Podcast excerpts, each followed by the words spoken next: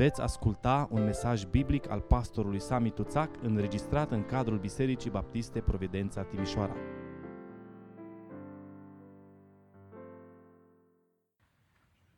Ascultam și cântam cântarea aceasta și mă gândeam cât de mult se potrivește cu contextul în care noi trăim. Un context în care ne confruntăm cu război, ne confruntăm cu foamete, ne confruntăm cu refugiați, ne confruntăm cu oameni care au pierdut aproape tot ce au avut. E o vreme în care tânjim cumva, poate mai mult, ca Emanuel să revină așa cum tângeau cei din Israel. Acum 2000 de ani, Israelul era o țară extrem de agitată. Așa cum de fapt este și astăzi.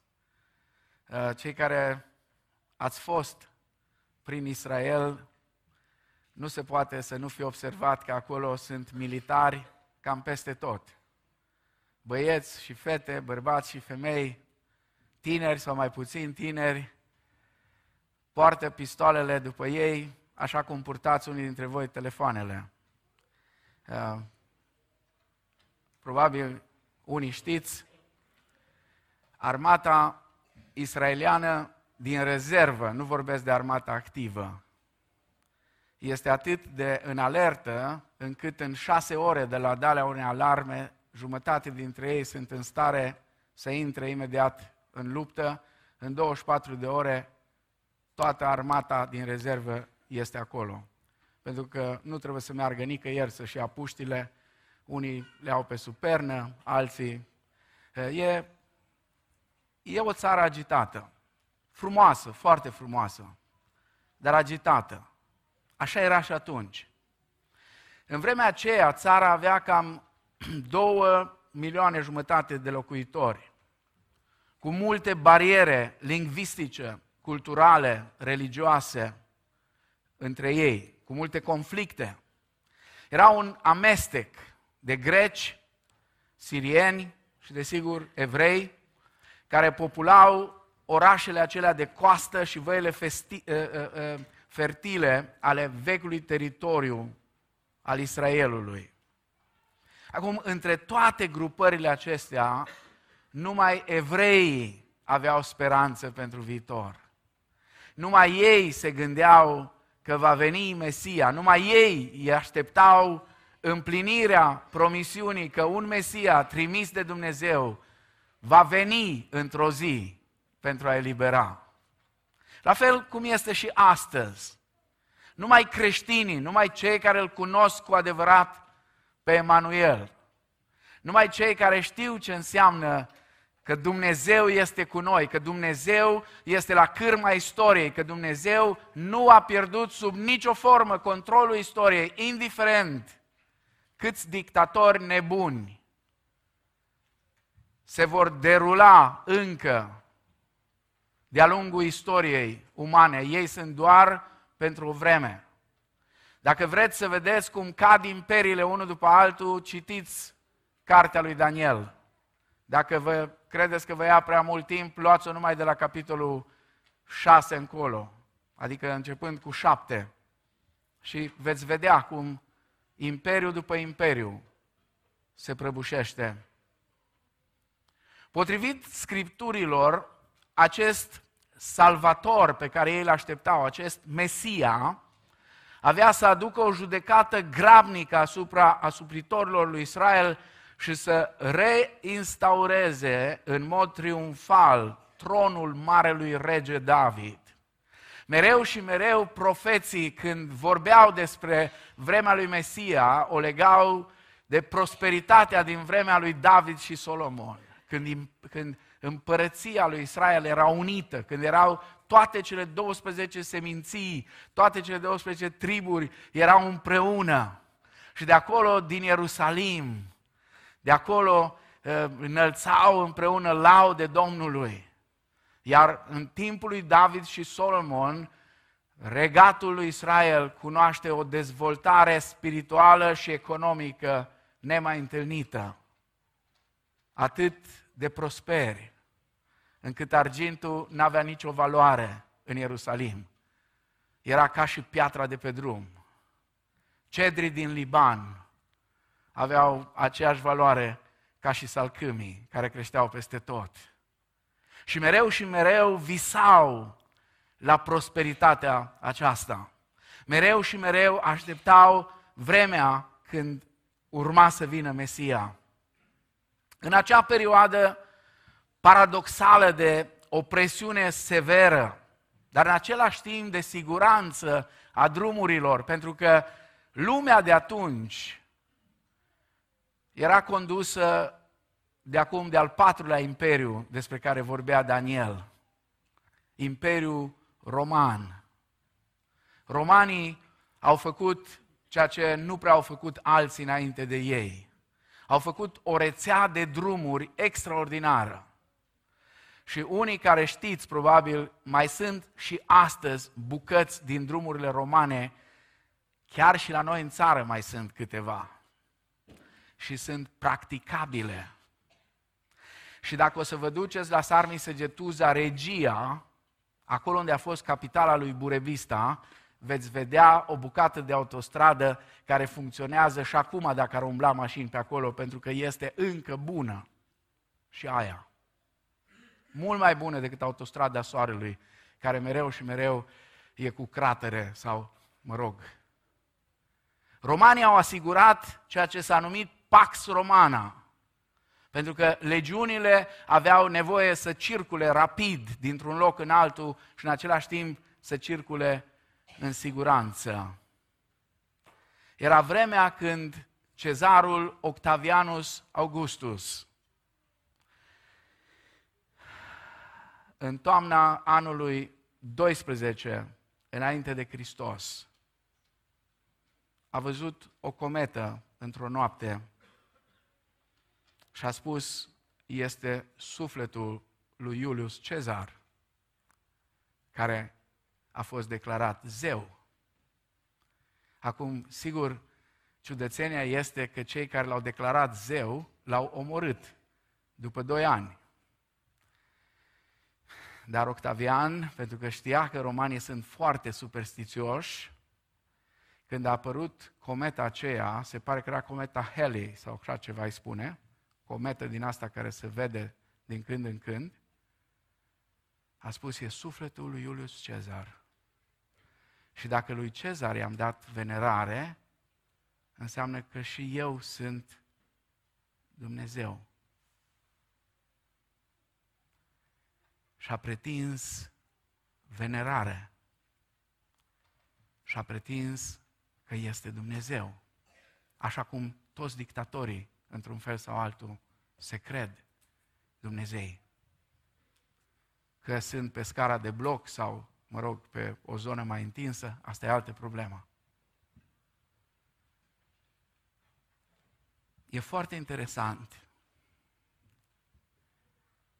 Exact în timpul când omul s-a declarat Dumnezeu, Dumnezeu s-a hotărât că e vremea să devină om.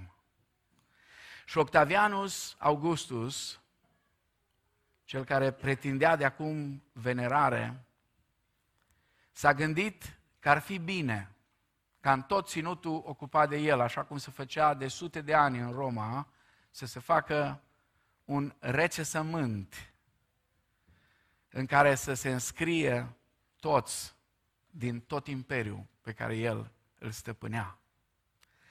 Și Luca ne descrie evenimentul acesta și pentru că e un text lung, frumos, o narațiune fantastică, o citim doar de Crăciun. Vă invit să vă ridicați împreună cu mine. Deschidem Scriptura la Luca, capitolul 2, citim de la versetul 1 și până la versetul 21.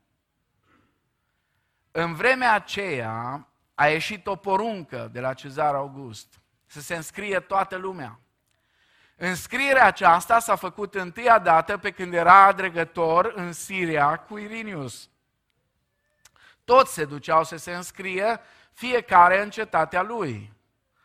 Iosif s-a suit și el din Galileea, din cetatea Nazaret, ca să se ducă în Iudeea, în cetatea lui David, numită Betleem, pentru că era din casa și din seminția lui David.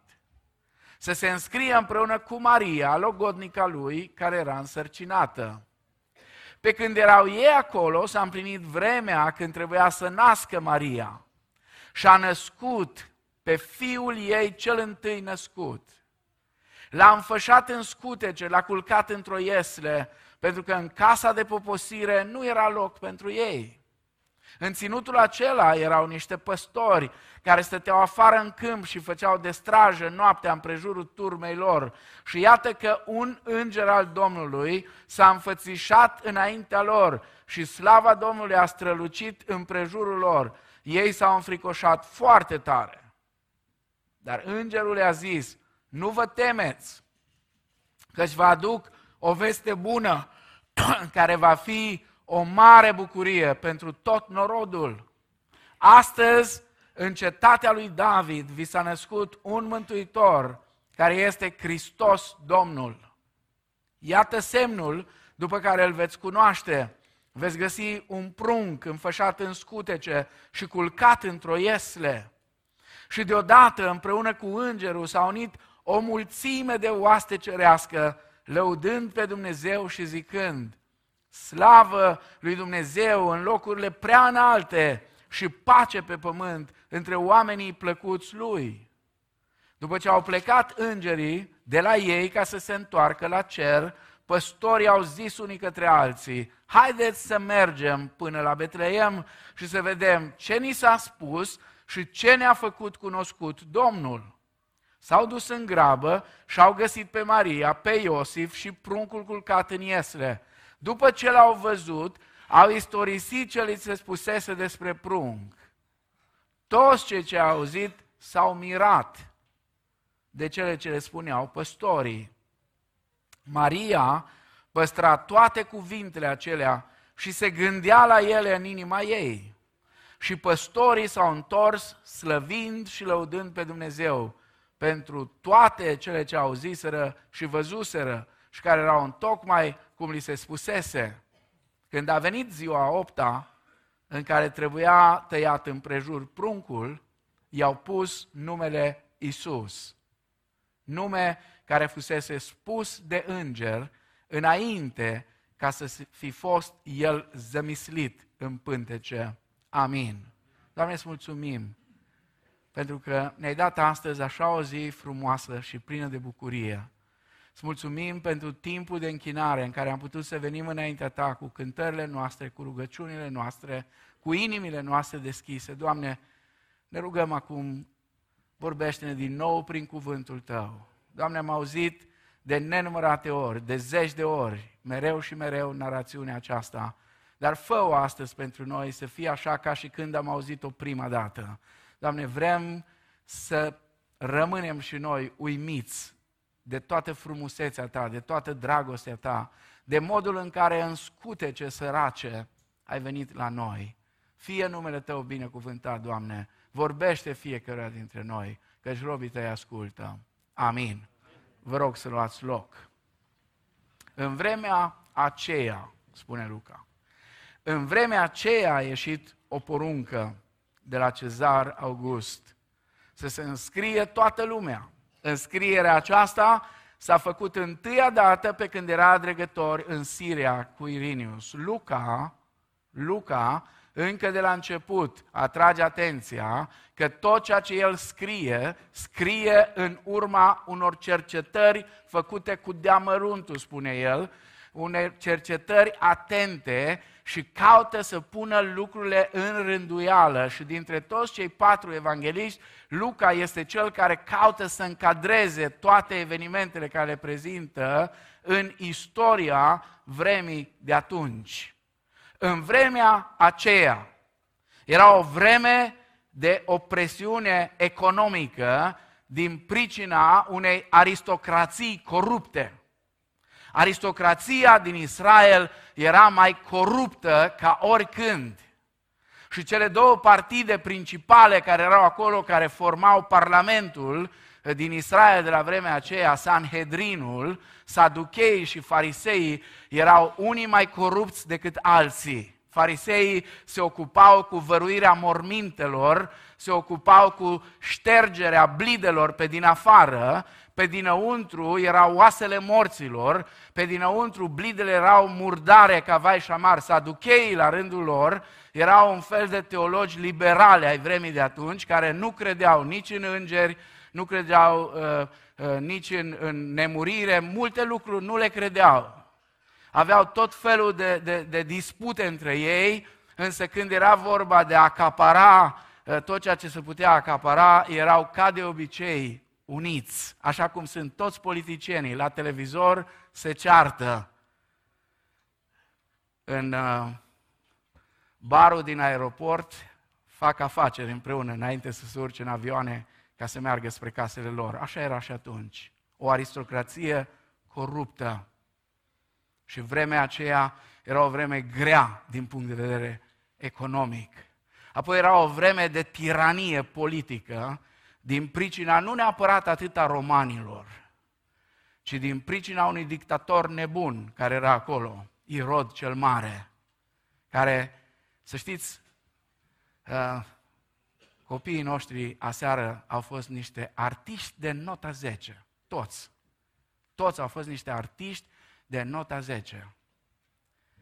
Și cine l-a interpretat pe Irod, l-a interpretat cum a putut mai bine. Ăsta era Irod. Rupea tot, omora tot. Nevastă, copii, mamă, frați, pe oricine i s-a părut lui că ar putea cumva să ia împărăția. Era o vreme de tiranie politică. Era o vreme de terorism crescând. Apăruse o grupare numită zeloți. Zeloții erau niște fanatici. Așa cum în fiecare națiune există o grupare, n-am să dau niciun fel de nume, dar avem și noi astfel de zeloți, care tot timpul, zeloți înseamnă purtător de pumnal. Purtător de pumnal. Aveau pumnalele la ei și plăcerea maximă, maximă a lor era să-și încerce pumnalele printre coastele soldaților romani sau ale vameșilor care lucrau pentru ei sau ale tuturor celor care credeau ei că nu sunt atât de patrioți pe cât ar trebui să fie. Asta era vremea. O vreme de opresiune economică, o vreme de tiranie politică, o vreme de terorism. În vremea aceea, fiecare familie a trebuit să se prezinte în cetatea natală pentru a se înscrie, de obicei în fața unui magistrat, a unui cenzor. Cenzorul acesta avea o putere fantastică. Să știți, nu era, romanii nu erau proști deloc. De aceea toți cei care astăzi încă studiază ce înseamnă leadership acolo se întorc, la ei. Pentru că de acolo a început totul. Când mergeai la cenzorul ăla, nici nu știai sigur ce e. E economist, e psiholog, e medic, e psihiatru, pentru că spunea tot felul de întrebări. De aia fiecare trebuia să meargă personal.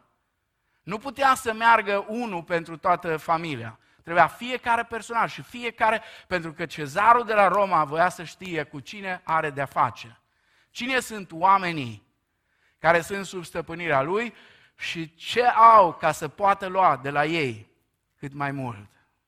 Acum, să știți, nu e simplu să predici din narațiuni, pentru că ele sunt aceleași în fiecare an, nu sunt altele, tot astea sunt. Ai două capitole în Luca, ai două în Matei, ai unul în Ioan, asta e tot. Și de aici, mereu și mereu.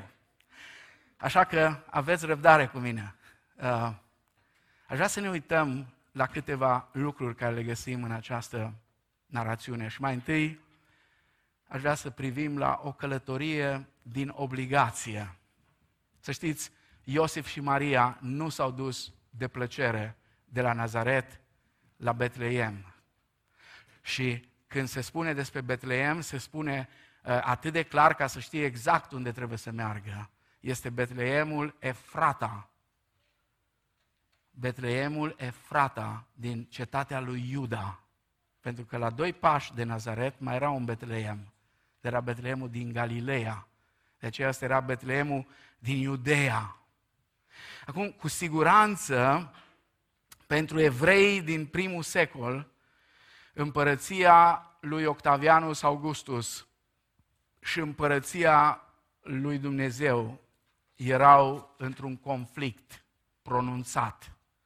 Nu era niciun fel de legătură între împărăția lui Dumnezeu și împărăția lui Cezar Augustus. Cu toate acestea, cuplul de logodnici din Nazaret a fost obligat să călătorească un drum de aproximativ 145-150 de kilometri, depinde unde aveau ei casa în Nazaret, pe Google Maps trebuie să o cauți, să vezi dacă e pus acolo Iosif și Maria din Nazaret și apoi să vezi unde au trebuit să meargă la Betleem. Cam asta erau, cam 150 de kilometri spre sud, deși vă rog să rețineți, întotdeauna când mergeai în zona Ierusalimului, indiferent de unde mergeai, niciodată la Ierusalim nu cobori. Întotdeauna la Ierusalim te sui. S-au suit, spune, s-au suit, pentru că Betleemul nu era doar la 150 de kilometri de Nazaret, era la aproximativ 8 kilometri sud de Ierusalim. Betleemul numit Casa Pâinii. Casa Pâinii.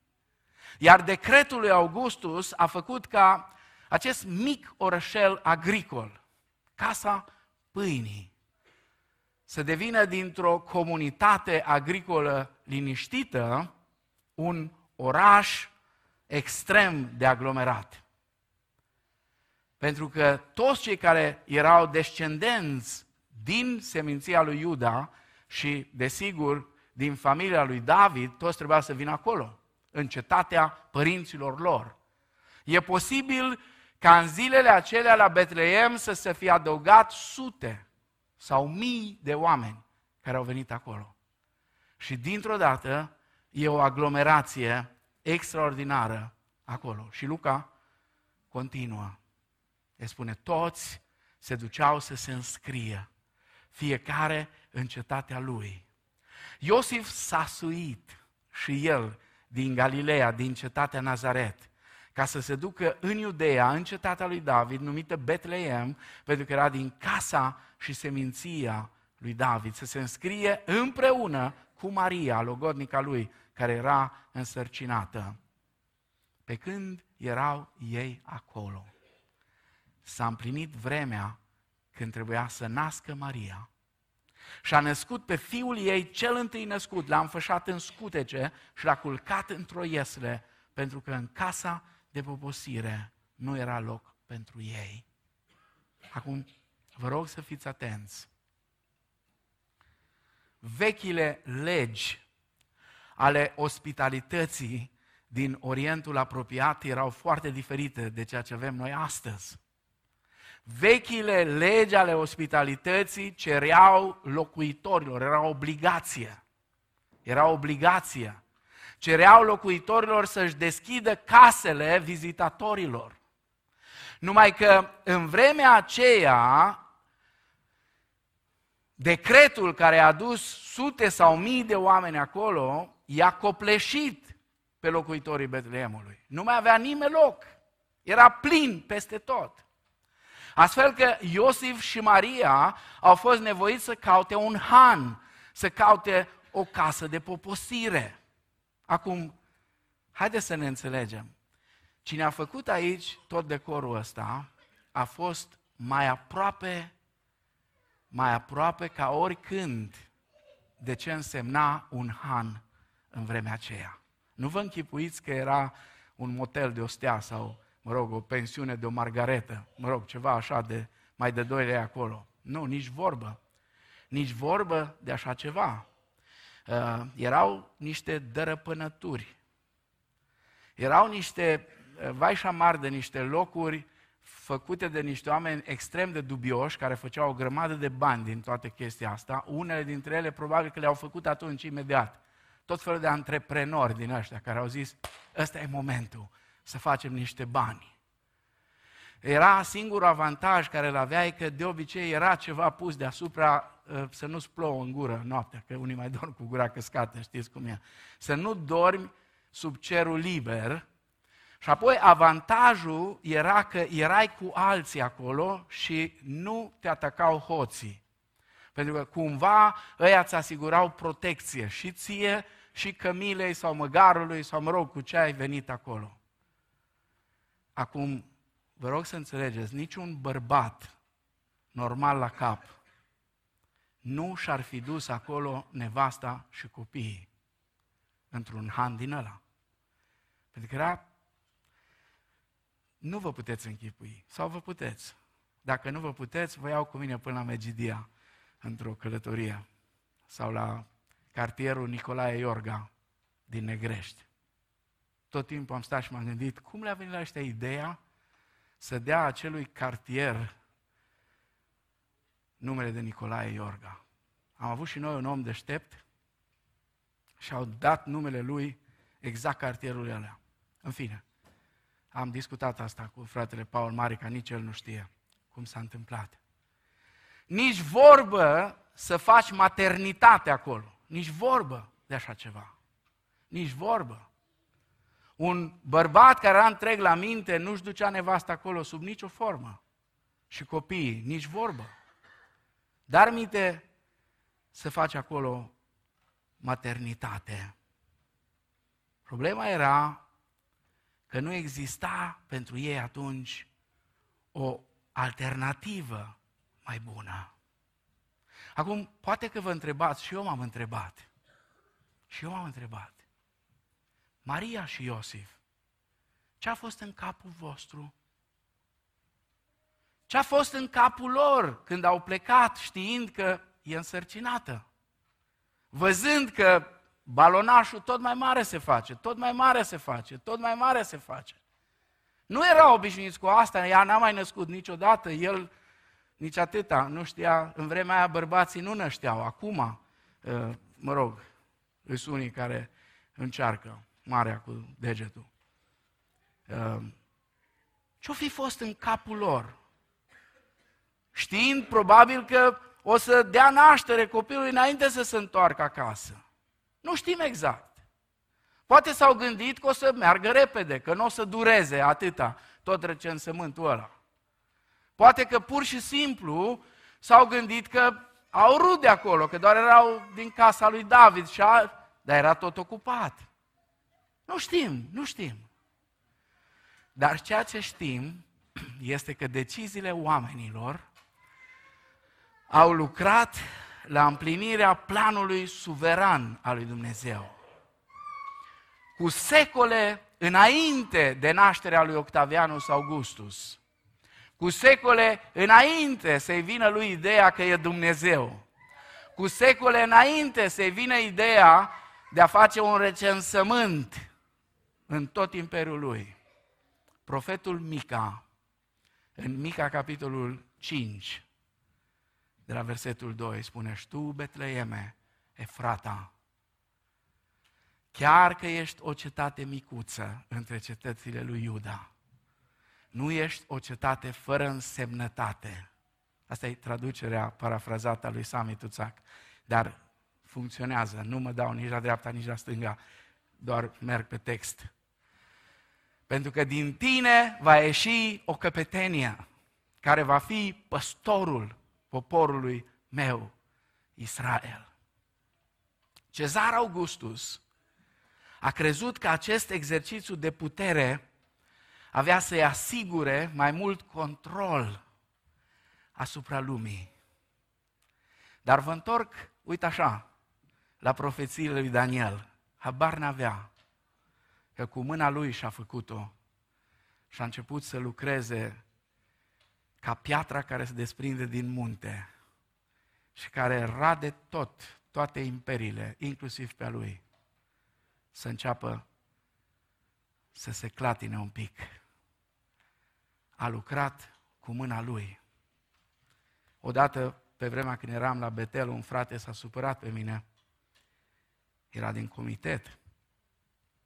Că am predicat despre ironia lui Dumnezeu în istorie. Dar parte din caracterul lui Dumnezeu, parte din caracterul lui Dumnezeu are de-a face cu ironia. Ironie fină. Ce ironie mai mare decât asta? Să iei pe fata faraonului, să o pui să-l crească pe Moise, să-i plătească la mama lui pensia alimentară și pe banii lor, în casa lor, să crești pe cel mai mare eliberator din poporul Israel. Ce vrei? Mai mult de atât. Cam asta s-a întâmplat și aici. Cezarul Octavianus Augustus a crezut că face un exercițiu de control, dar în final el n-a făcut altceva decât să împlinească voia lui Dumnezeu, care ne spune Pavel, facem, ne întoarcem din Daniel în Romani, că voia lui Dumnezeu este cum? Bună, plăcută și perfectă. Perfectă este. Octavian n-a știut asta. Iosif și Maria locuiau în Nazaret. Dar Mesia trebuia să se nască în Betleem. Să nu uităm niciodată, Dumnezeu este atât omniscient, adică toate știutor, cât și suveran. El niciodată nu este luat prin surprindere de deciziile oamenilor. Dacă cineva v-a spus vreodată sau ați auzit pe cineva, nu-l credeți, că Dumnezeu este luat prin surprindere. Dumnezeu nu este niciodată luat prin surprindere. El totdeauna are controlul de plin asupra întregului univers. Al doilea lucru la care aș vrea să ne uităm, după călătoria aceasta făcută din obligație, aș vrea să observăm aici o naștere foarte specială. Atunci când citim primul capitol din Luca și pe cel din Matei, unde ni se spune cum a venit îngerul Gavril la Maria întâi, cum i-a spus ce o să se întâmple și apoi, desigur, într-o zi Maria a trebuit să-i spună lui Iosif, Iosif, știi ceva? Sunt însărcinată. și dacă Iosif era băiat, cum sunt toți băieții, primul lucru au cu cine, mă rog? Și Maria spune, de la Duhul Sfânt. Acum el o iubea, o iubea foarte mult. Dar cred că în sinea lui nu se poate. Adică noi avem așa o imagine deformată despre oamenii ăștia. Asta e psihopată, măi, nebună. Pe păi cu cine, m-am căs- cu cine vreau să mă căsătoresc? Cum adică de la Duhul Sfânt? Mă? Cum poți să vorbești așa ceva? Dar pentru că o iubea, o iubea, o iubea foarte mult, nu voia să o facă de rușine și a zis, mai bine să fie rușinea mea. Mai bine să vorbească lumea în Nazaret că eu am părăsit-o pe ea, nu că ea uită ce a făcut. Și și-a pus în gând, știm toată istoria, să o lasă pe ascuns. Dar a venit îngerul, i-a spus în vis lui Iosif. Acum, noi toți știm din aceste narațiuni, din primul capitol din Luca și din Matei, capitolul 1, că bebelușul din pântecele Mariei nu era un copil obișnuit. Și Ioan, ca să ne ajute, nu mai citesc că v-am spus aseară, Ioan în capitolul 1 ne și spune clar despre cine e vorba, că era cuvântul, care era cu Dumnezeu și care era Dumnezeu și care s-a făcut trup și a locuit printre noi, plin de har și de adevăr. Creatorul atotputernic al Universului a venit pe pământ în slăbiciunea trupului uman. Însă vă rog să rețineți, e foarte important să înțelegem asta. Foarte important. Când Dumnezeu a devenit om, când Fiul lui Dumnezeu a devenit om, a doua persoană a Dumnezeirii, pentru că uneori trebuie să fim atenți cum folosim termenii. A doua persoană a Dumnezeirii a devenit om în persoana lui Isus Hristos. El n-a încetat să fie Dumnezeu. Și chiar în Iesle, am cântat mai, mai, mai înainte, și chiar în Iesle este Dumnezeu. N-a încetat să fie Dumnezeu. El nu și-a pierdut atributele divine, cum ar fi omnipotența lui sau omniprezența lui. El doar le-a pus deoparte pentru un timp. Iar teologii au numit această alegere a lui golire, kenosis. Kenosis au numit ei. Și cel mai bine, ceea ce a făcut Hristos, ne explică Pavel în Filipeni, capitolul 2, de la versetul 6. El, măcar că avea chipul lui Dumnezeu, totuși n-a crezut ca un lucru de apucat să fie deopotrivă cu Dumnezeu, ci s-a dezbrăcat pe sine însuși, a luat un chip de rob, făcându-se asemenea oamenilor, la înfățișare a fost găsit ca un om, s-a smerit și s-a făcut ascultător până la moarte și încă moarte de cruce.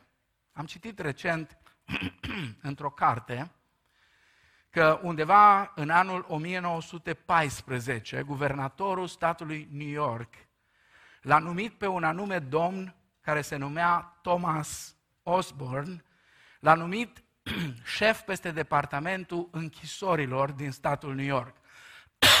Cei care sunteți cât de cât familiar cu ce înseamnă istoria Americii, eh, statul New York are uneori anumite probleme din cauza faptului că e metropola, eh, New York acolo, multă mafie, mulți oameni eh, cu probleme și multe închisori. Numai că în închisori se întâmplau tot felul de lucruri și atunci acest domn Thomas Osborne, care a fost numit șeful departamentului închisorilor, a făcut un lucru nemai întâlnit până atunci. Cu știrea, probabil până la nivelul președintelui Americii, a intrat voluntar, dar au fost doar câțiva oameni care au știut, a intrat voluntar în pușcărie, așa cum intră orice criminal de rând în închisoarea Auburn din statul New York. A intrat acolo, uh, a trecut prin toate, uh, mă rog, cercetările dinainte, a fost pozat, i s-a dat un număr, uh, a luat bătaie, a stat în carceră, tot, tot, tot ce... Pentru că el a vrut să vadă cu ochii lui, pentru că dorea să scrie o lege care să-i protejeze cumva pe cei care ajungeau acolo și uneori erau pur și simplu maltratați sau folosiți în tot felul de lucruri, ba de cei care îi păzeau, ba de unii dintre cei de acolo, mafioți fiind, care își continuau afacerile pe afară și așa mai departe. Omul acesta scria un jurnal cu ceea ce se întâmpla acolo și a scris la un moment dat, sunt prizonier, închis sub două lacăte, prin puterile mele umane, prin acțiunile mele, nu am cum să dau la o parte barele de fier care mă separă de lume în acest mic cavou de piatră. Este adevărat, a spus el, sunt un prizonier voluntar.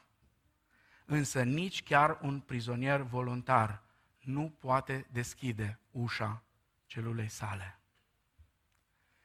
La fel cum omul acesta, domnul Osborne, era în același timp liber și închis.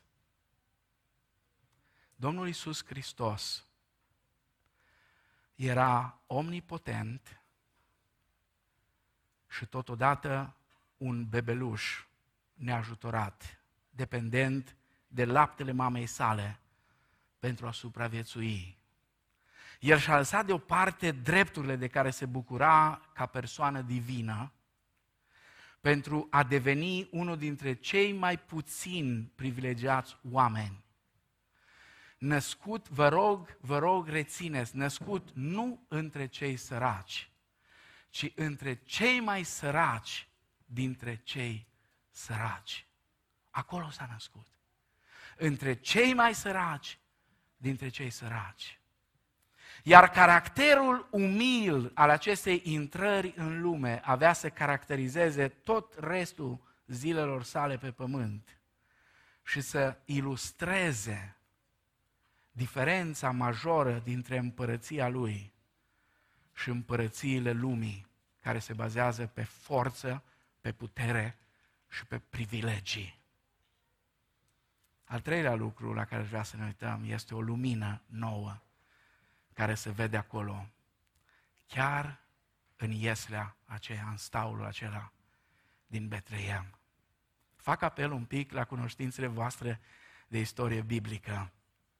În anul 586, înainte de Hristos, cu mult timp înainte de nașterea lui Hristos, Babilonul a cucerit cetatea Ierusalimului. A distrus cetatea și a distrus templul și a luat în robie pe mulți. Însă împăratul Nebucadnețar, din nou un lider cu foarte multă viziune la vremea aceea, a fondat în Babilon o universitate.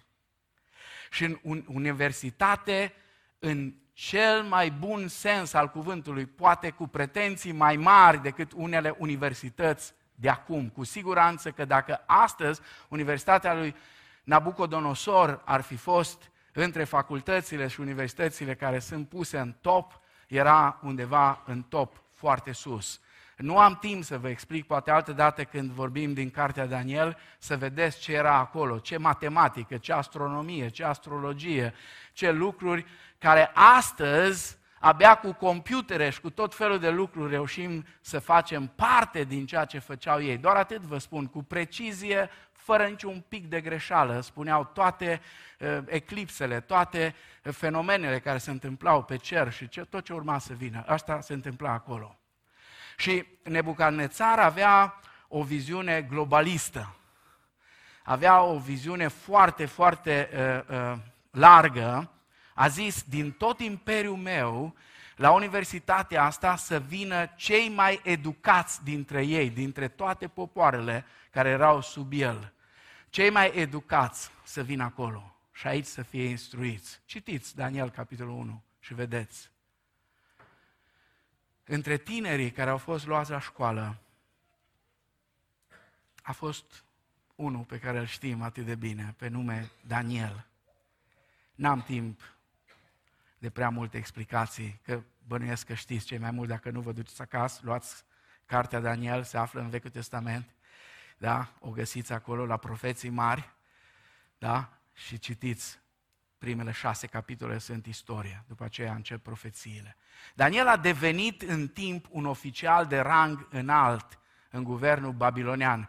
De la vârsta de 14 ani, când a fost dus în Babilon, și până peste 80 și de ani a rămas acolo.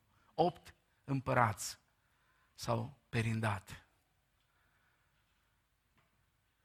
Daniel a devenit însă și un profet, nu doar un guvernator de rang înalt, ci un profet plin de putere, care a început să prevestească ridicarea și căderea următoarelor patru mari imperii ale lumii cu o acuratețe uimitoare, atât de uimitoare încât criticii de-a lungul secolelor au încercat să demonstreze că Daniel a mințit de fapt. Adică nu că a mințit, că nu el a scris asta, că cine a scris Biblia, ei au mințit, că nu se poate ca un om să vadă dinainte lucrurile în, în așa fel le prezinte Daniel ca și când ar fi fost de la, uh, uh, mă rog, de la Washington Post sau New York Times sau știu eu, astea cele mai tari ziare din lume la ora asta, uh, sau, mă rog, nu știu care, Zeitung de, din Austria, care au criticat pe ăștia că ne-au primit în Schengen și mi-au plăcut de ei. În fine, Uh, nu de aia care nu ne-au primit, de aia care au scris, mi-au plăcut.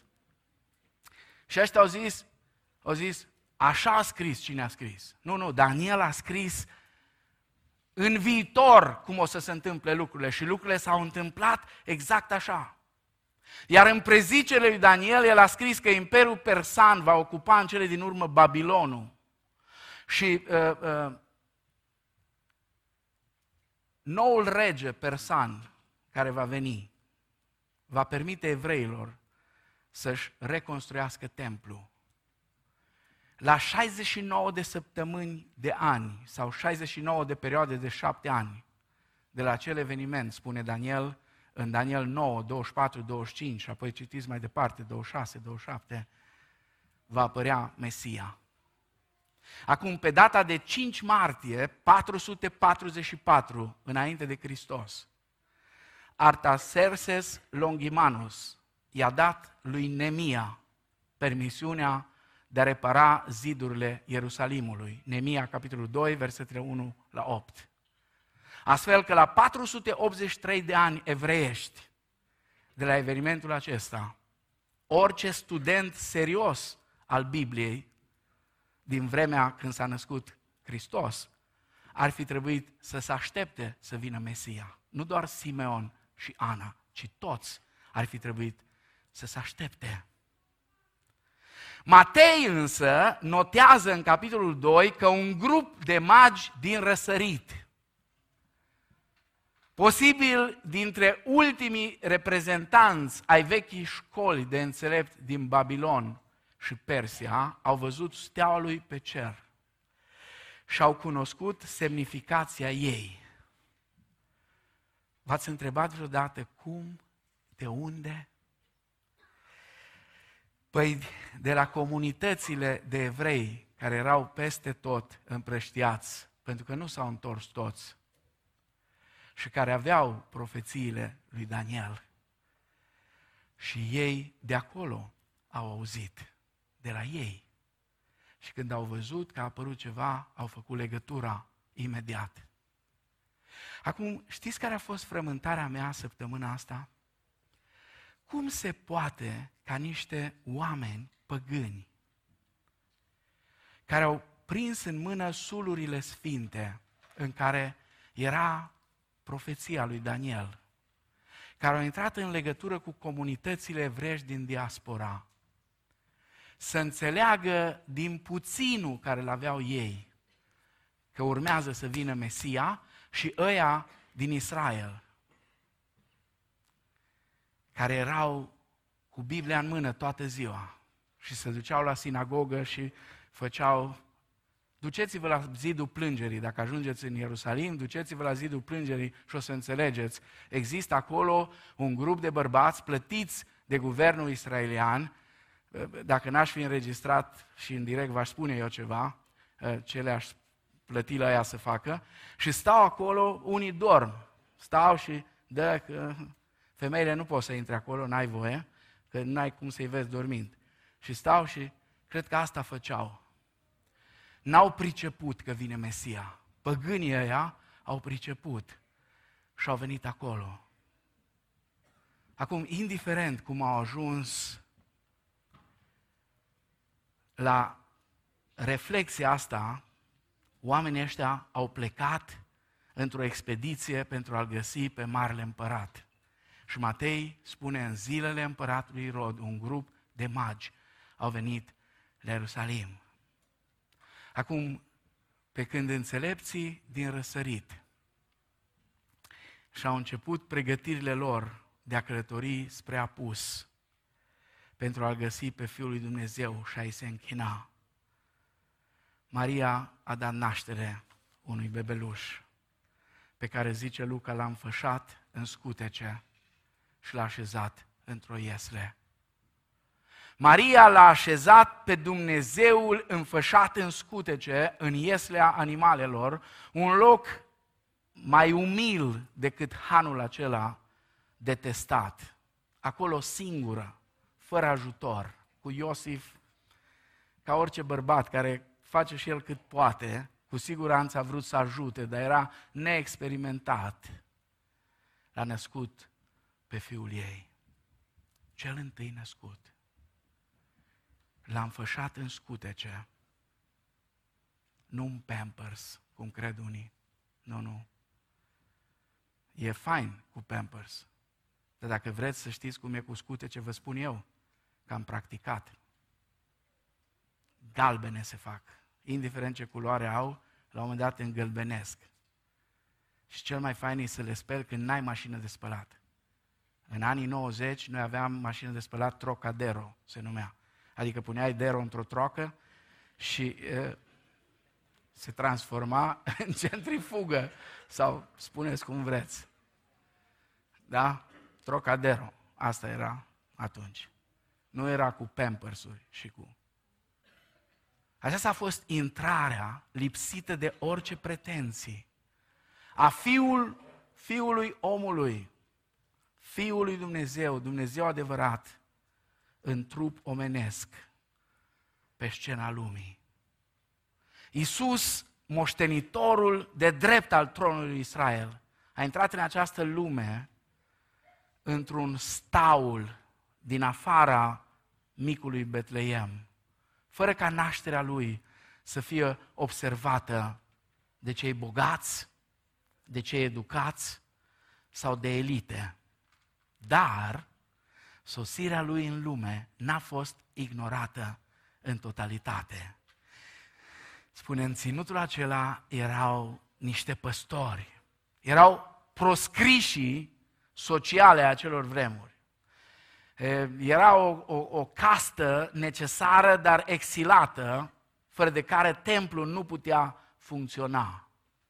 Deși ei păzeau acolo și îngrijeau animalele necesare pentru jertfele rituale, evreii care erau preocupați, preocupați de puritate exterioară, vă rog să rețineți, puritate exterioară de vopsitul mormintelor, îi disprețuiau pe păstorii aceștia și îi considerau prea murdari ca să fie primiți printre închinători. Dar acum puneți-vă în locul lor. Închipuiți-vă, știind statutul social care îl ai, știind statutul spiritual care îl ai, să te trezești într-o noapte cu un cor de îngeri, o armată de îngeri, vine și spune că s-a născut un rege, la fel de sărac ca și tine, în condiții la fel de umile ca și tine, într-un loc la fel de neînsemnat, așa cum ești tu. Mai este un singur lucru la care aș vrea să privim și ne apropiem de încheiere.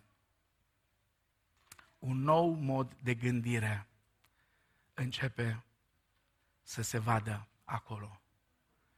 După ce s-au dus păstorii, după ce au povestit, după ce eh, toate lucrurile acelea s-au întâmplat, spune, toți erau uimiți. Toți erau uimiți. Ideea de uimire, de admirație, așa cu un fel de nuanță de frică, de teamă, de, de reverență în fața ceva neobișnuit și misterios. Era doar cineva acolo care nu era uimită. Toți erau uimiți și Luca intenționat spune, putea să o spună altfel, dar Maria păstra toate cuvintele acelea și se gândea la ele în inima ei. Păstra, adică proteja, străjuia și se gândea, e un verb în greacă ca și când astăzi ai avea în fața ta o masă plină cu piesele unui puzzle pe care trebuie să-l pui la loc. Asta e verbul. Ceva în care Maria se gândea cum să pună împreună venirea îngerului, apoi călătoria ei la Elisaveta, apoi discuția cu Iosif, apoi păstorii aici, toate, înțelegeți? Asta făcea Maria. Pune toate piesele acelea la un loc. Și verbele acestea pe care le folosește Luca, le folosește intenționat ca să creeze un contrast între ceea ce era în mintea unora și ceea ce era în mintea Mariei. Toți erau uimiți, nu știau ce să creadă, deși așteptăm, așteptau pe Mesia. Acum vă rog să rețineți, oamenii aceștia erau cam aceiași oameni, pentru că zona era cam aceeași, uh, cu cei care atunci când s-a născut Ioan Botezătorul, uitați-vă în Luca 1, 65 la 66, care era vărul uh, lui Isus, când s-a născut Ioan Botezătorul, uh, se întrebau, oare ce va fi cu pruncul ăsta? La unii le-a fost frică, dar Maria nu era uimită. Maria știa că evenimentul este autentic, chiar dacă în momentul acela nu îl înțelegea în întregime. Și acum am văzut că unii deja vă uitați la ceas, dar mai am vreo 10 minute. Vă spun ca să știți, știi? Ah, bine că e numai 10. Da? Mai am 10 minute și termin. Aseară v-am vorbit foarte scurt și uh, nu mai vorbesc niciodată din Ioan 1 în 15 minute, că nu ai cum. Îmi ia numai pentru la început 15 minute. Da? Vă rog să fiți atenți. Suntem aici mulți care avem tot felul de întrebări. Sunt tineri care au întrebări în mintea lor, tot felul. Credeți că ăștia de acolo n-au avut? Haideți să fim sinceri, ideea unui Dumnezeu om care pur și simplu umblă pe pământ ne face să ne reevaluăm o sumedenie de concepte. Puneți-vă în locul acelor oameni. V-ați gândit vreodată că din toată lumea asta, ucenicilor lui Isus, care au stat cu el trei ani și jumătate, le-a fost probabil cel mai greu să creadă că ăla care e cu ei zi de zi e Dumnezeu. Păi ei mergeau împreună și noaptea se puneau să doarmă. Și poate se scula Petru sau Ioan sau Iacov sau Toma, care tot avea întrebări. Și l-auzea pe Iisus cum sforeie. Sforeie, stătea jos, dormea. Și Iisus avea un somn profund. Chiar și pe Marea Galilei, când marea era în furtună, Iisus dormea. Ăștia toți se zbăteau, se dădeau de ceasul morții, Iisus dormea, stătea foarte bine cu somnul și se uitau probabil, gândiți-vă, încercați să vă puneți, ăștia erau oameni, nu erau, nu erau, mă rog, uh, uh, extraterestri, erau oameni, oameni ca și noi. Se uita la el, dacă o sta mai aproape, miroseau picioarele, că umblau prin praf. Să fie ăsta Dumnezeu, cine e omul ăsta? Credeți că nu s-au confruntat cu... Sigur că s-au confruntat. Au fost întrebări. Nu le-a fost simplu. Este adevărat? Este adevărat? Chiar este Dumnezeu? Chiar este, așa cum spune Pavel la Coloseni, întipărirea ființei Lui. Este întipărirea ființei lui Dumnezeu. Dragilor, apropii de cele 10 minute de concluzii. Când ne apropiem de Isus, trebuie să o facem cu mintea deschisă chiar dacă nu înțelegem pe deplin cuvintele și lucrările Lui. Scopul Lui a fost și încă este reconcilierea a două lumi separate, a două moduri foarte diferite de gândire.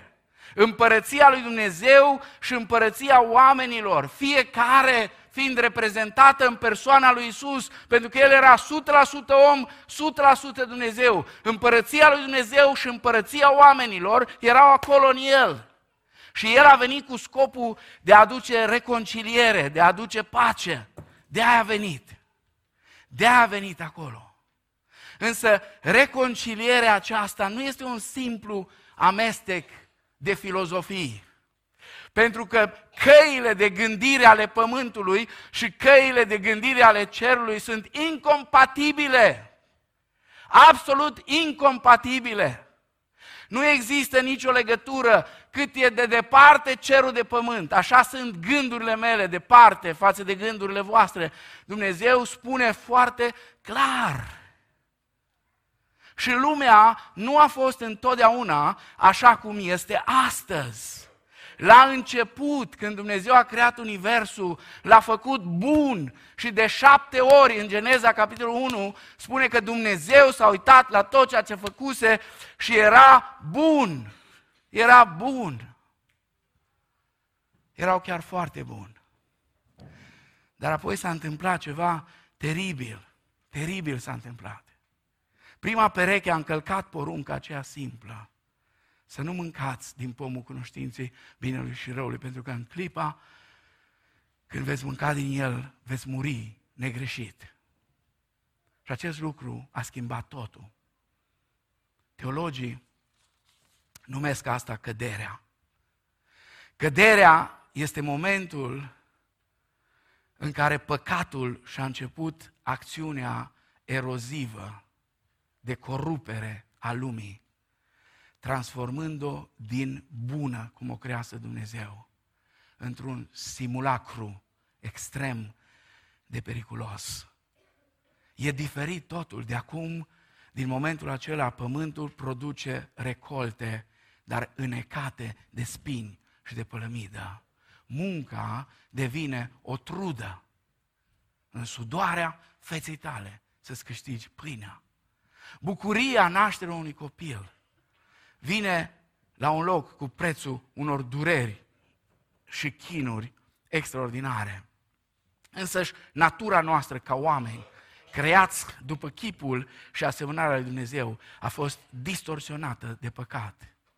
Astfel încât mare parte din binele pe care îl facem este împletit cu egoism. Chiar și cei mai buni dintre oameni, dacă putem vorbi așa, chiar și cei cu intențiile cele mai bune, nici măcar nu avem idee cât de rea și deznăjduiți de rea și înșelătoare este inima noastră. Pentru că răul corupe tot binele, parcă intenționat ca să-l insulte pe Creator. Și păcatul a adus cu sine afrontul suprem la adresa lui Dumnezeu, și anume moartea, sfârșitul și putrezirea a tot ceea ce El a creat ca să fie bun. Dragii mei, Dumnezeu nu s-a făcut om doar pentru a compensa răul nostru cu binele Lui. Nu! Nașterea lui Isus în lumea noastră, întruparea lui Hristos, venirea lui în lume a fost efectiv o invazie.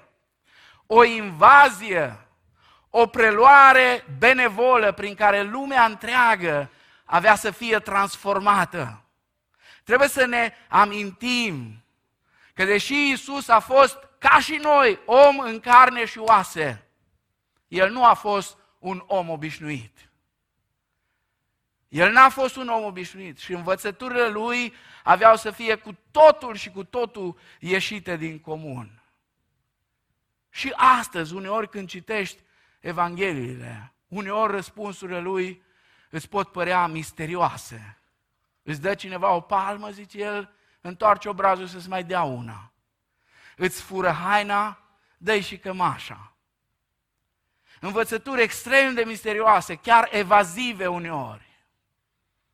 Dar înainte de a ajunge să le catalogăm drept absurde sau de a încerca să le privim prin prisma gândirii noastre vechi.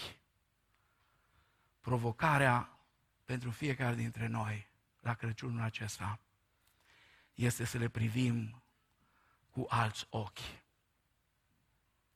Provocarea este să ne deschidem mintea și să încercăm să acceptăm posibilitatea că ceea ce a spus, a făcut și a învățat Isus era menit și este menit să creeze o lume foarte diferită de ceea ce trăiești tu în prezent.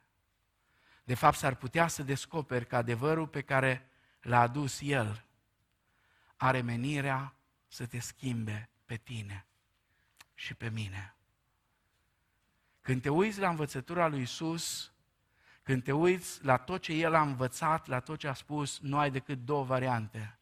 Ori e nonsens, ori e nonsens, totul e nonsens, ori este adevăr care schimbă viețile, care transformă.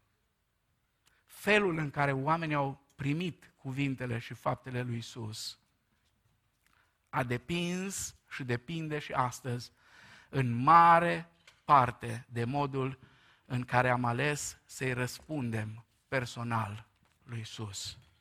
A venit la ai săi și ai săi nu l-au primit. Dar tuturor celor ce l-au primit, le-a dat dreptul să se facă copii al lui Dumnezeu, născuți nu din voia lor, nu din voia firilor, nu din voia vreunui om, ci din Dumnezeu. Știu că sunt atât de multe provocări în societate astăzi. Știu că pentru unii viața și învățătura lui Isus este o provocare maximă a credinței lor. Dar vreau să înțelegeți că nici Iosif, nici Maria, nici păstorii, nici ucenicii lui măcar, care au stat cu el trei ani și jumătate, n-au înțeles tot, n-au avut răspuns la toate întrebările, n-au priceput exact cum stau toate lucrurile, N-au reușit să pună toate piesele de puzzle împreună. Nici măcar Maria, care căuta și cugeta și le păstra în inima ei pe toate, nici ea n-a reușit să le pună toate la un loc. Dar toți, toți, fără excepție, au crezut în El și au început o relație cu El. Și în timp ce au dezvoltat această relație, au început să priceapă lucrurile pentru care căutau răspuns. Și întrebările care și le puneau au început să primească răspuns. De aceea, provocarea mea pentru cei care sunteți poate mai sceptici, schimbați-vă modul vechi de gândire. Schimbați-vă modul vechi de gândire. Dați-vă o șansă să gândiți într-un mod nou. Încercați să puneți problema și în felul ăsta. Dacă Isus din Nazaret, cel care a venit, care a fost om, care a fost om perfect, a fost totuși mai mult decât un om. Pentru că dacă El a fost mai mult decât un om, atunci nu există altceva decât că a fost Dumnezeu. Că este Dumnezeu. Chiar și în Iesle a fost Dumnezeu. Și dacă este Dumnezeu, atunci tot ce trebuie să faci este să spui ca și Toma, Domnul meu și Dumnezeul meu. Amin.